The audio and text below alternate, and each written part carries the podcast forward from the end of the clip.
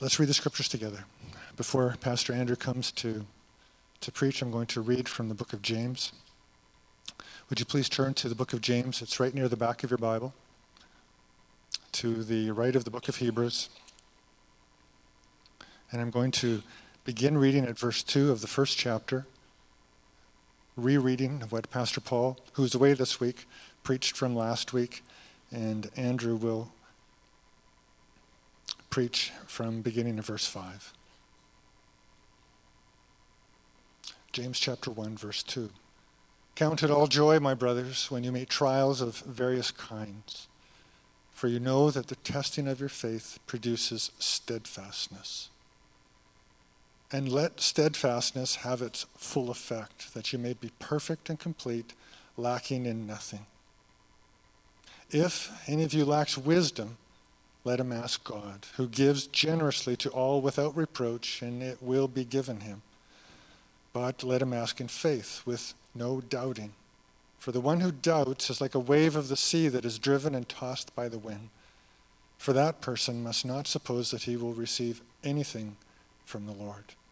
He is a double-minded man, unstable in all his ways. Would you please pray with me? Lord, gather us, I pray, together as your people, with your rod and your staff upon us, I pray. Bless our families with their children as they participate through this part of worship. Give us ears to hear, and Lord, a heart to give ourselves over entirely to you again. Bless Andrew, I pray, in Jesus' name. Amen. Morning, church. You'll want to keep your Bibles open to James chapter one. Like many of you here, I have got kids. I have two young kids, and uh, we're right in the middle of teaching them to do everything. Everything they need to know for life that will benefit them not only in the immediate, but also for the rest of their lives. Things like walking and eating and chewing before you swallow when you eat, and all these kinds of things that kids are going to need to know. Uh, my daughter, who's will be two soon, she's able to walk now, but while she was learning to walk, she uh, it was a process, and like all of us who at some point learn to walk, it's a process of stumbling and tripping and falling and making mistakes and doing it over again until eventually we've got it, and walking is a necessary thing for life. And so uh, there's, as a parent, there's a great deal of wisdom in knowing where this line is, but there's a certain amount of risk or a certain amount of danger that you have inevitably got to put your kids in front of in order for them to be able to make those mistakes and fail before that they before they can learn. And it doesn't make you a bad parent, but it means that you're setting your kid up for success so that they can learn and that they can grow. And so ultimately, the test and the test that you put them through and the trials that they go through are for their good. And that's true for, for us as as not only humans, just simply mere humans, but also as children, children of God, is that we go through tests and trials in life. And just like a one-year-old or two-year-old who's learning to walk, it's for their good. Going through trials and tests are also ultimately for our good. And so as we're in this series in the book of James, uh, we learn that James, uh, as a bit of a recap from last week, James is writing to uh, a bunch of Christians who are recently converts, most of them from Judaism, from from being uh, Jewish. And so they're first century Christians, they're early Christians, and they're living in a world not unlike ours, where there's lots of evil around and there's lots of confusing messages. And so they're asking questions like, how do we follow Jesus in this world that we live in, in this broken world? How does our faith in Jesus actually work? Was it, what does it look like to live by faith and to walk in wisdom and integrity in everything that we say and we think and we do? How does this actually work? And so a couple of assumptions that James establishes, or that are that are assumed to be the case for this, this group of Christians that he's writing to, is a few things. And the first is that they're going to face tests and trials. And as we looked at last week, the first few verses of this book, it says that we can count it joy, my brothers, when you meet trials of various kinds, assuming that trials are going to happen. He says, you know that the testing of your faith produces steadfastness, and let steadfastness have its full effect, that you may be perfect, complete, and lacking in nothing. And so the fact that life is hard is assumed. And if you're like me, your life is not always easy. There's hard things that we go through, and it comes in seasons. And lots of times you don't understand what is happening and why the life, why the life you're living is the way that it is.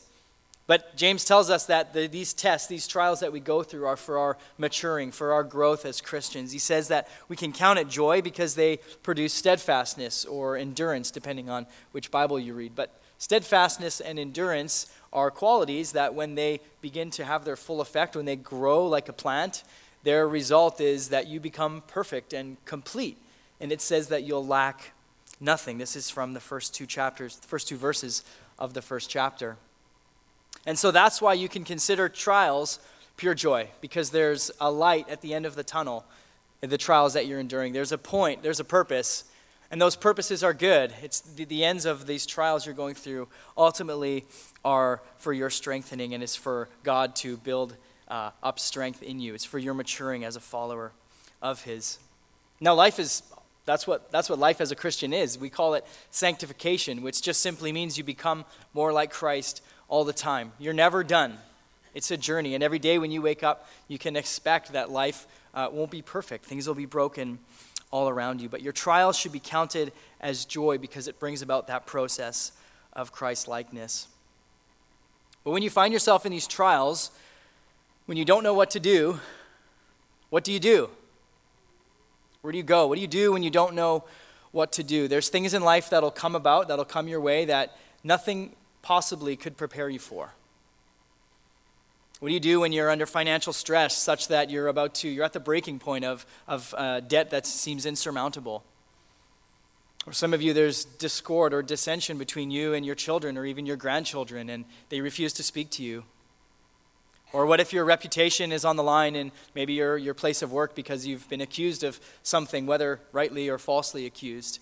Your whole reputation is at stake and you wonder what's going to happen. Or you get uh, unfortunate positive test results back from the doctor and that phone rings and you pick it up and suddenly like that your life has changed. Or worse, sickness is, is present and like we see this morning, people pass away. Glenn Moffitt is now left without his wife of almost fifty years. You can't take a class for that. You can't read a book on facing trials. And so what do you do when you don't know what to do? This text, the passage that Barry, Pastor Barry read for us, as a good way of reorienting the compass of our heart that so often wants to wander and, and find our own way through life. This text centers us and grounds us with what we need to do and where we need to go. James one five says, if any of you lacks wisdom, let him ask God. In other words, God's the source of your wisdom. And in order to understand the purposes and the, the reasons behind the trials and tests that you'll face in life, two things James tells us are necessary. And those are the two things that we'll study for the rest of our time this morning. Those two things are wisdom and faith. So you need to ask God, first of all, for a wisdom that is unending. And second of all, you need to ask for that wisdom with a faith that is unwavering. So wisdom that's unending and a faith that is unwavering. Let's consider the first. Uh, we've got some kids in the room, so perhaps you've seen the movie Aladdin. Uh, Aladdin's not real, I'm sorry. But if it were, and genies were real, and a genie came up to you and said, what can I do for you? What one thing can I give you? My first instinct is to ask for a bunch of stuff, or maybe more wishes to ask for more stuff. That's always the right answer. But if you could ask for one thing, if a genies were real and they came out and said, what would you, what could I do for you? How many of you do you honestly think you would ask for wisdom? See, this happened to Solomon, not a genie, but God says to Solomon, what can I do for you? What can I give you? And Solomon replies, wisdom. And I find that curious because in our culture, wisdom's not really that highly sought after. It's countercultural. We care, honestly, we care, at least I certainly do, care way too much about what other people think of me. I used to work in, in construction, and uh, we would do lots of odd jobs, and uh, we were kind of the guys who you'd call, and we could sort of do it all, or that's what that's what people thought. And so when we got to uh, a certain job that I didn't know what to do, I would ask my boss, hey, how do I how do I do this? And sometimes he wouldn't know either. It's the first time he had done it. And a really trustworthy guy, in all honesty. But he would say, Andrew, fake it till you make it. As long as the client or the customer thinks that you know what you're doing, then that's good enough. Just do your best, fake it till you make it. And I think we live in a bit of a fake it till you make it kind of world where we, we desire things like strength and resources and money and knowledge in order to be able to get us to that point where we think we need to be, or at least let people think that we know what we're doing.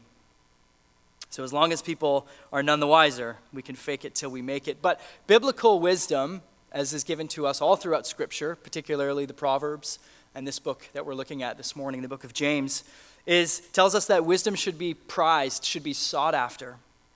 It says in Proverbs three, "Blessed is the one who finds wisdom, and the one who gets understanding, for the gain from her is better than gain from silver, and her profit is better than gold. She is more precious than jewels, and nothing you desire can compare with her." See, wisdom, it's not cool, because you can't pull it out and show people. But wisdom is to be sought after more than anything else, more than silver, more than gold, more than riches. It's a quiet, humble uh, posture that seeks God's uh, discernment and God's what, what God would have you do. It isn't something that you can tangibly see or show off or, or count or put on a chart how much wisdom you have. Knowledge is wisdom, but it's wisdom is more than just simply knowledge. Sorry, knowledge is wisdom, but wisdom is more than just simply only knowledge. Wisdom is knowledge that's been applied in the right context, that it's lived out, it's acted upon. For example, where knowledge uh, analyzes circumstances or data or numbers or, or uh, bank accounts or flowcharts, wisdom looks beyond that and analyzes the circumstances through the lens of God's purposes. Doesn't care about the numbers. Doesn't care about the odds. Wisdom says, I want to know what God thinks of this and what God would have me do. Where knowledge and understanding seek to gain control of a cer- certain circumstance, whether it's a sickness or, or the odds that are against you, wisdom finds peace knowing that God ultimately is in control.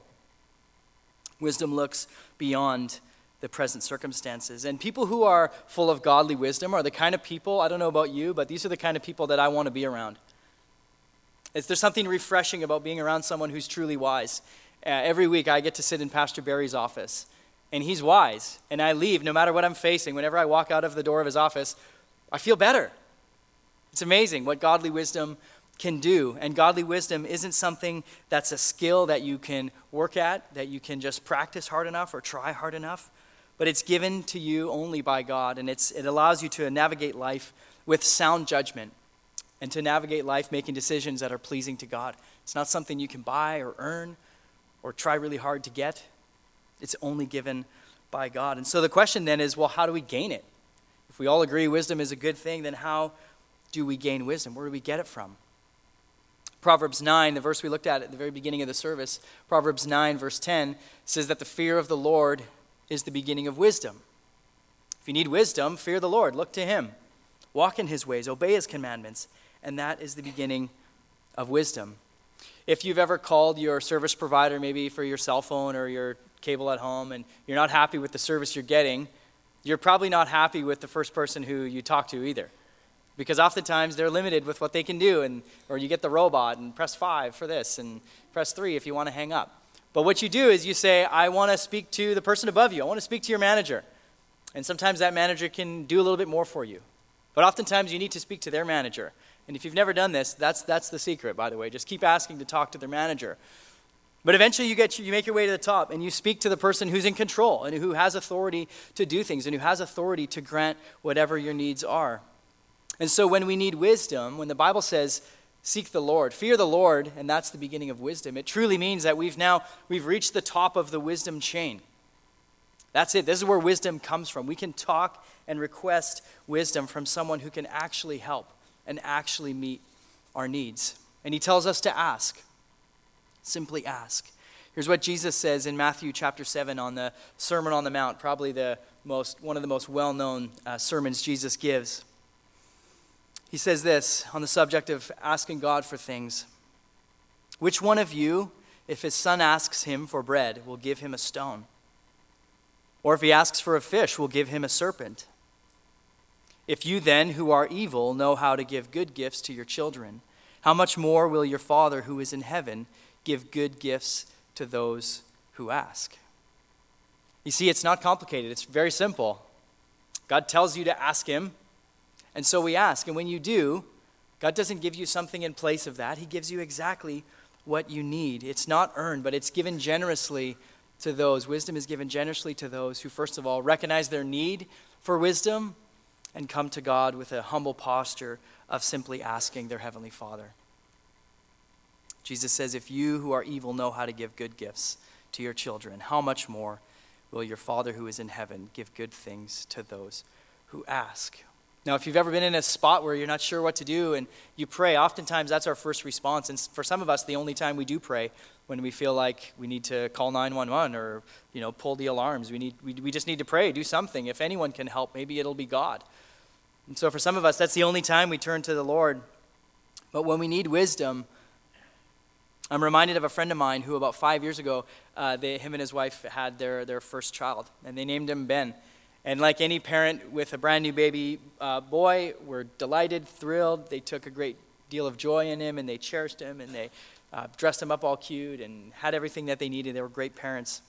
But they began to notice as the weeks and months went on that their son Ben wasn't meeting some of the milestones that they that they would expect. Things like eye contact and smiling and some certain social and developmental landmarks that babies should meet, Ben wasn't meeting. And so they brought him into their physician, who took a look at him and referred them to a specialist and referred them to another specialist, and they went for a test and another test. And over the, those coming weeks and months, they were asking a lot of questions, and they took him to B C Children's Hospital, and my friend was missing work, and things were going on, and there was a lot of uncertainty, and they weren't sure, what, first of all, what, what, what was this going on with their son. They found out after a number of series of tests and Uh, long periods of waiting that Ben was born with a, a genetic mutation, and so the way his the way his D N A was made up was slightly different than what a normal baby would be born with, which was going to then have lifelong implications for him. And so they nev- they didn't know if he'd be able to walk, if he'd be able to talk, if he'd be able to have a conversation or watch sports or do well in school. They had no idea. And so with their young son, kind of in a lot of ways, not in their not in their control, I, I asked my friend Greg one day, I said, Greg, how, how are you doing? We didn't have kids at that point, and so I wondered, how does a dad who has absolutely no control over this situation, how does he get up in the morning? What do you turn to? And so I asked Greg, how are you doing? What, what do you make of this?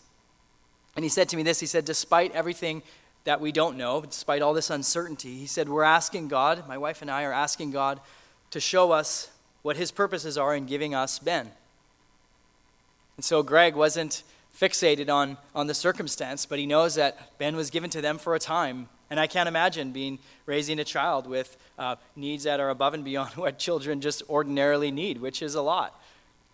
And so my friend and his wife began to care for Ben and give him all their needs, and they needed to buy all kinds of extra equipment that they weren't anticipating and probably gave up a lot of dreams and hopes that they had for their son because God had other plans.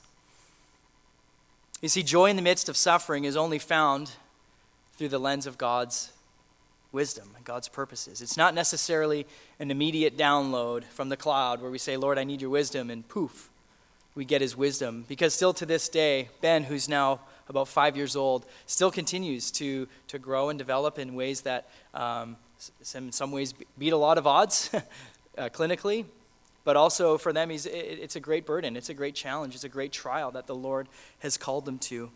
So though it's not an, necessarily an immediate download of information, each day, Greg turns to the Lord and says, Lord, I need wisdom.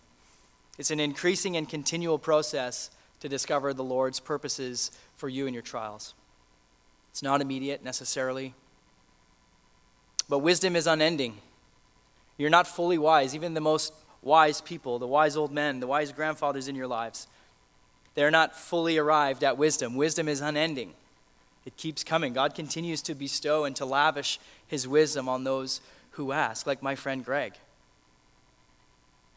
So we simply need to ask. But there's more to that verse. Verse six through eight of our text this morning says, but let him ask in faith with no doubting, for the one who doubts is like a wave of the sea that is driven and tossed by the wind. For that person must not suppose that he will receive anything from the Lord. He is a double-minded man, unstable in all his ways. So ask, yes. But we need to ask with a faith that is unwavering. We don't just ask like we throw out the request, like sometimes we do, like a song request to a radio station. But we can expect our God, who says he's great, we can expect a great God to act greatly. A few weeks ago, we had, or a month ago or so, we had neighbors move in, uh, new neighbors on our street. And so I went over and introduced myself, and one of the things I said almost automatically was, "Welcome to the neighborhood. If there's anything you need, you let me know." I did mean it, really. But it's a polite thing to say, right? To new neighbors, you total strangers, you want to make them feel comfortable. If there's anything you need, you let me know. But what if they needed something more than I was willing to give? They haven't come to my door since, but maybe they will. Who knows? But we say that, don't we? We we we flippantly say, "Yeah, let us know. I'm here to help. Whatever it is you need, I'm here for you." God's offer to us isn't flippant. You can take him up on his word. Like if my neighbors come to my house, I'll be glad to see them, but I'll probably only be able to meet a certain amount of their needs. But God's offer wasn't said in passing or just to be polite. God's not just trying to be nice. God is fully expecting you to come to him with the wisdom that you need to face the trials that he's putting you through. And he means it. So not only does he offer you to go to him, but he will answer you, and you can take him up on that offer. Faith isn't blind. See, we don't just follow God because, you know, we read his Bible and he seems like a cool guy and he's worth having faith in. It's not a mystical kind of abstract faith. No, we have we have the assurance of God's word. We have the history of the church.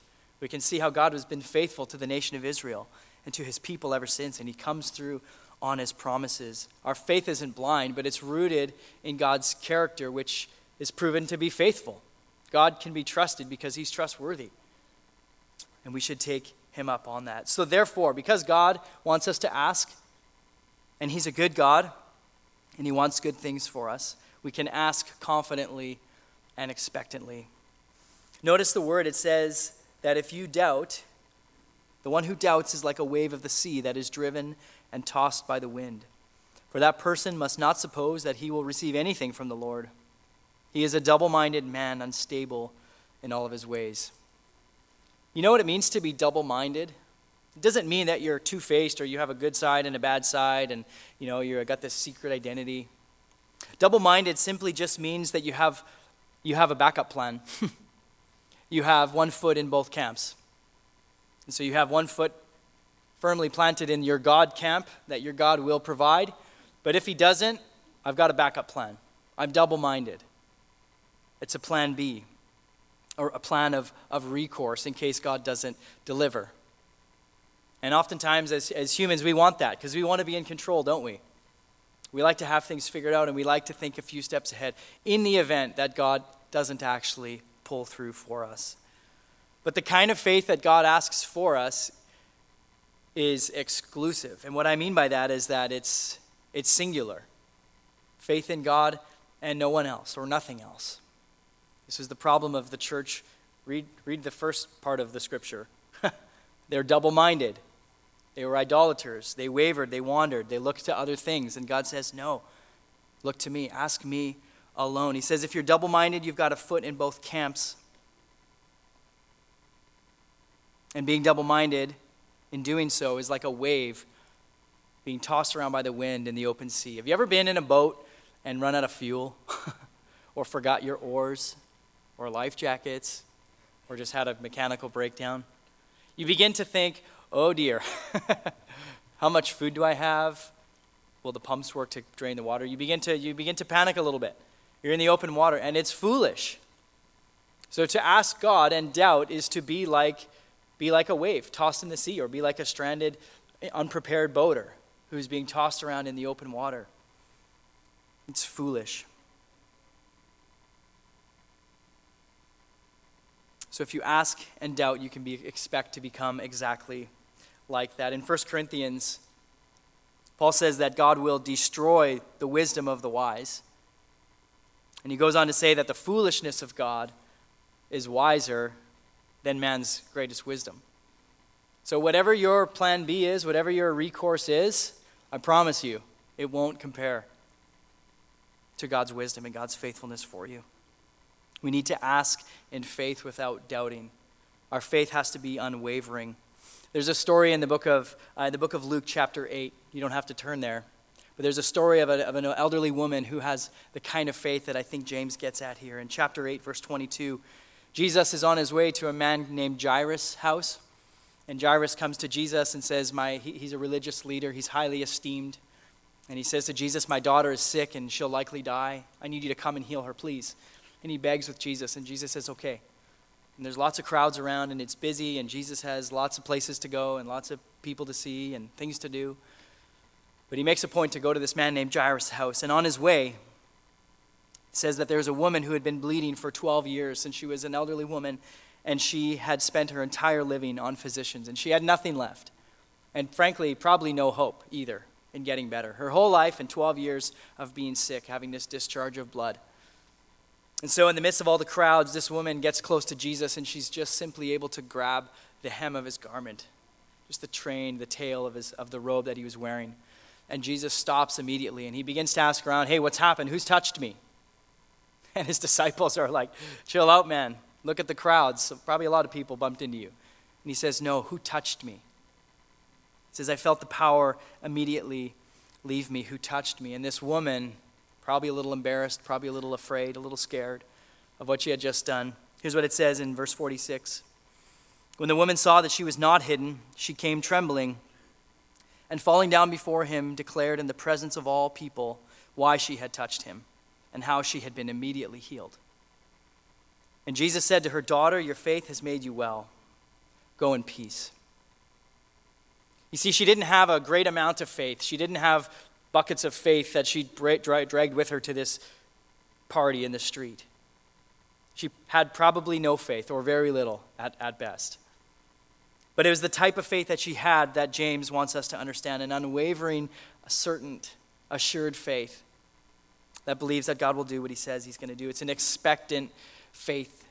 So you can expect great things from God. You can. And when you do that, God will not, as James says, revile or reproach you, those who ask. He will not put you to shame. He's not going to laugh at you and make you feel bad for how foolish you are.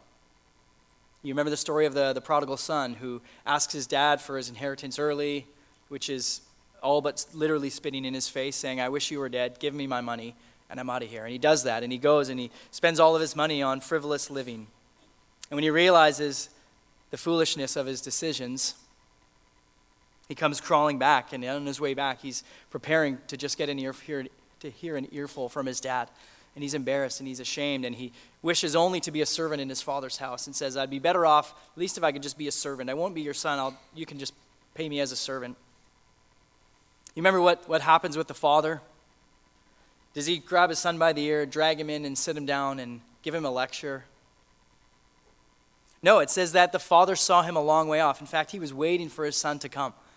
And when he was a long way off, it says that he began to run towards his son, and it was the biggest embrace you've ever seen. And the father says, "Let's round up the best of what we have. We're having a party. My son is back." So this is the kind of God that we serve. When we ask him, he's waiting for us. He will run to us. He's not going to laugh at you. He's not going to make you feel bad. He's not going to put you to shame, the fact that you lack wisdom. He knows you'll lack wisdom. He knows I'll lack wisdom. And he wants us to come to him. And this is maybe one of the greatest things about serving the God that we do, is that he doesn't ever require anything from us that he won't first give us. So he says, "You'll lack wisdom, and I'll give it to you." Or to Abraham, he said, "Sacrifice to me your son Isaac." And God made a way. God, God brought, brought a sacrifice. God makes a way. He doesn't expect anything from you or require anything from you that he won't first provide. So in conclusion, we simply come to God, we ask for wisdom in order to be able to endure the things that he's called us to do. And in asking, we can ask boldly and confidently, knowing that he'll answer, knowing that he'll provide, in order to equip us with the wisdom needed to endure the trials, so that we can maintain a heaven-sent joy in the things that he calls us to. In a few moments, we'll approach the Lord's table and see that Jesus truly is the wisdom of God sent to us. Before we do, I'd like to close in prayer. Would you pray with me? Father, thank you that you indeed provide us with all of our needs. And we were wretched and hopeless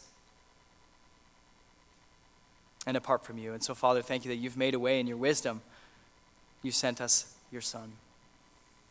And so in the midst, Lord, on this side of eternity, and in the midst of our trials and our tribulations and our afflictions and our the tests that you bring about, Lord, we pray that you would help us to maintain a perspective that honors you, a perspective that allows us to execute good discernment and judgment.